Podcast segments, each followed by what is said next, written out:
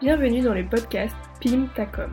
Je suis Marine, je suis social media manager et chaque semaine, on discute d'un sujet autour des réseaux sociaux.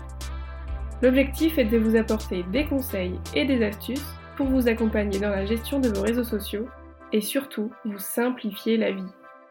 Ici, on parle stratégie, organisation et créativité. Alors, on y va? C'est parti Aujourd'hui, je voudrais parler de l'audience silencieuse. Je trouve que l'on n'en parle pas beaucoup alors qu'elle existe. Lorsqu'on utilise les réseaux sociaux pour vendre nos produits ou nos services, donc dans un objectif business avec des objectifs chiffrés derrière, on a tendance à se focaliser sur les chiffres que l'on obtient.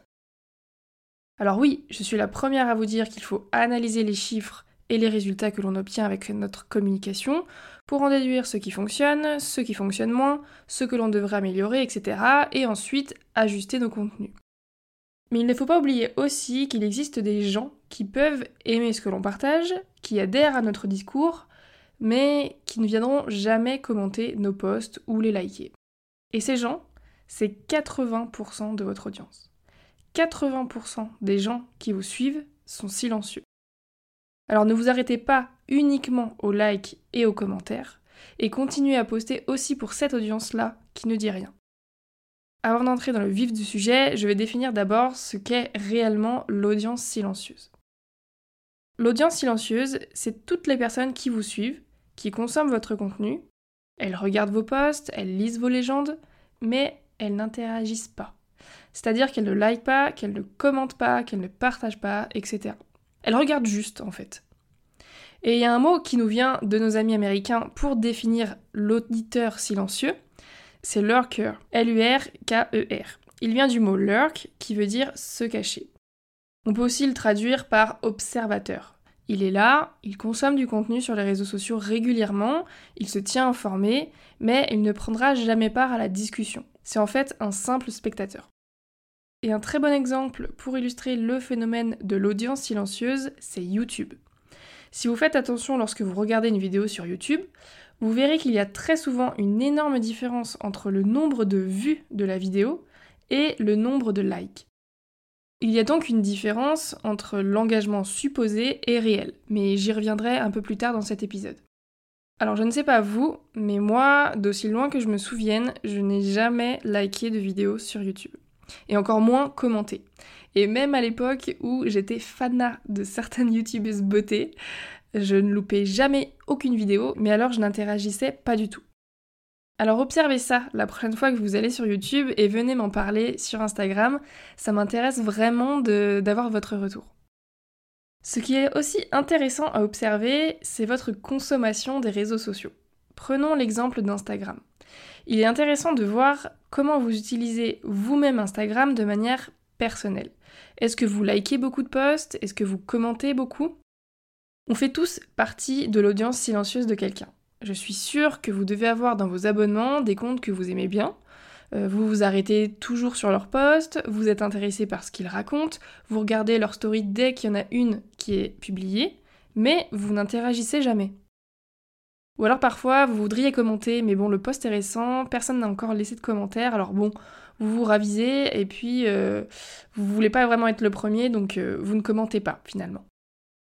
C'est un peu comme quand vous arrivez à une fête et que vous ne connaissez personne. Il vous faut un petit moment pour vous sentir à l'aise et commencer à discuter avec des inconnus.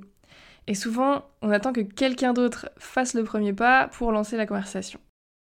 Et bien sur votre compte, c'est la même chose.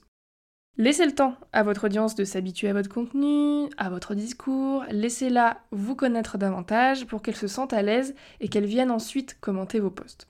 Donc rappelez-vous qu'il y a 80% de votre audience qui fera ça avec votre contenu. Alors heureusement, il y a quand même les 20% restants qui sont chauds patates, qui commentent, qui like, qui sont au taquet. Mais qui sait? Il est possible qu'un jour, vous receviez une sollicitation de quelqu'un dont vous n'avez jamais entendu parler et qui vous dit Hello, je te suis depuis quelques mois, euh, j'adore vraiment ce que tu fais et j'aimerais qu'on discute parce que je voudrais vraiment travailler avec toi. Alors ne sous-estimez pas la qualité de votre audience silencieuse. Gardez bien en tête que cette audience existe, qu'elle est là et qu'il y a beaucoup de monde à l'intérieur finalement. Mais ça ne veut pas dire pour autant que ce sont des abonnés fantômes que vous devez dégager dès que vous faites un tri dans vos abonnés. D'ailleurs, je pense qu'il faut être quand même vigilant quand on fait du tri dans nos abonnés. Alors, c'est bien d'en faire, mais il ne faut pas être trop radical.